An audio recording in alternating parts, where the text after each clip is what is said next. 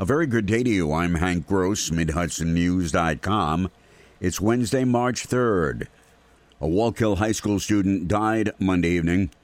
The announcement of the death of Miguel Lugo was made by Superintendent of Schools Kevin Castle.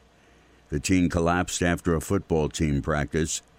Miguel's grandmother, Dorothy Lugo, wrote on Facebook that she was there when he was born, and as she put it, you stole my heart the minute I laid eyes on you. Superintendent Castle said counselors will be available at the high school as long as necessary for students and staff. If the promised number of vaccine doses arrive in the next few days, Orange County hopes to provide shots in the arms to 10,000 residents. County Executive Steven Neuhaus has been personally spending days at point of distribution centers in Goshen and Newburgh, said he will be concentrating on getting seniors vaccinated as soon as possible.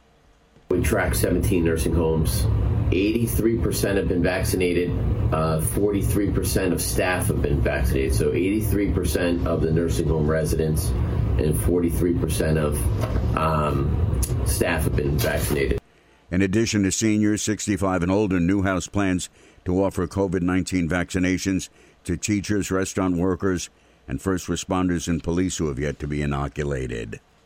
Newburgh isn't the only area in Hudson Valley with PFOA contamination in the water. Rockland County's total population is about 326,000, and some 300,000 of those residents have drinking water that exceeds New York's maximum levels of contaminating PFOA.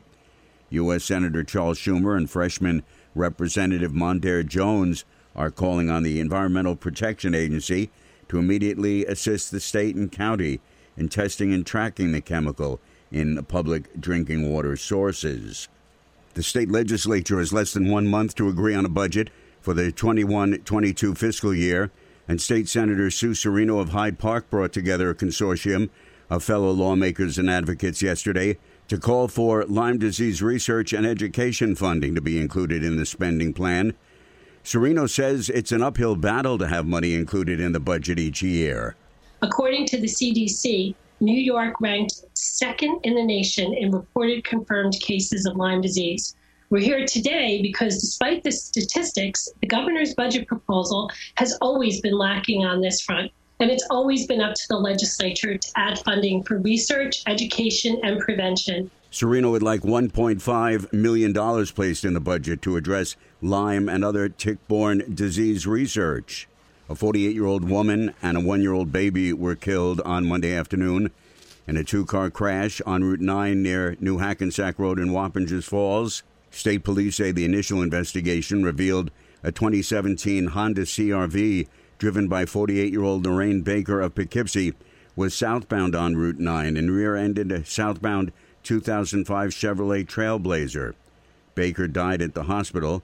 The driver of the Trailblazer and a number of passengers were injured. One year old Emilio Luis Luis died at the hospital. The investigation remains open. The Ulster County Legislature's Economic Development, Tourism, Housing, Planning, and Transit Committee unanimously approved the transfer of ownership of Enterprise West in Lake Katrine, formerly known as Tech City, to the county's local development corporation, the Ulster County Economic Development Alliance. The action passed unanimously, but legislators had reservations concerning the makeup of the LDC board, specifically having county employees seated on it. Committee Chairman Brian Cahill and a number of other legislators didn't support having members of the county executive's office on the board.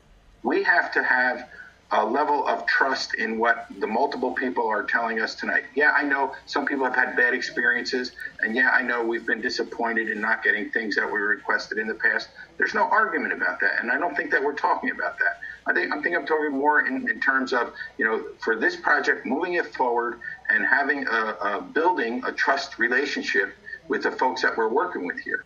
Ultimately, the position was adopted by the committee. It goes before the full legislature for a vote. Burton Roberts is a 1928 graduate of Newburgh Free Academy. Today, he's celebrating his 100th birthday at his Cherry Hill, New Jersey home. Roberts had wanted to join the Navy upon graduation, so he took an entrance exam in New York City. On his way back, He ran into a friend who encouraged him to take the test for the Merchant Marine, and that's where he began his career. Following his sea duty, he joined the Navy, where he served for two years, from 1944 to 1946, as lieutenant junior grade deployed aboard USS McLanahan during World War II. I'm Hank Gross, MidHudsonNews.com.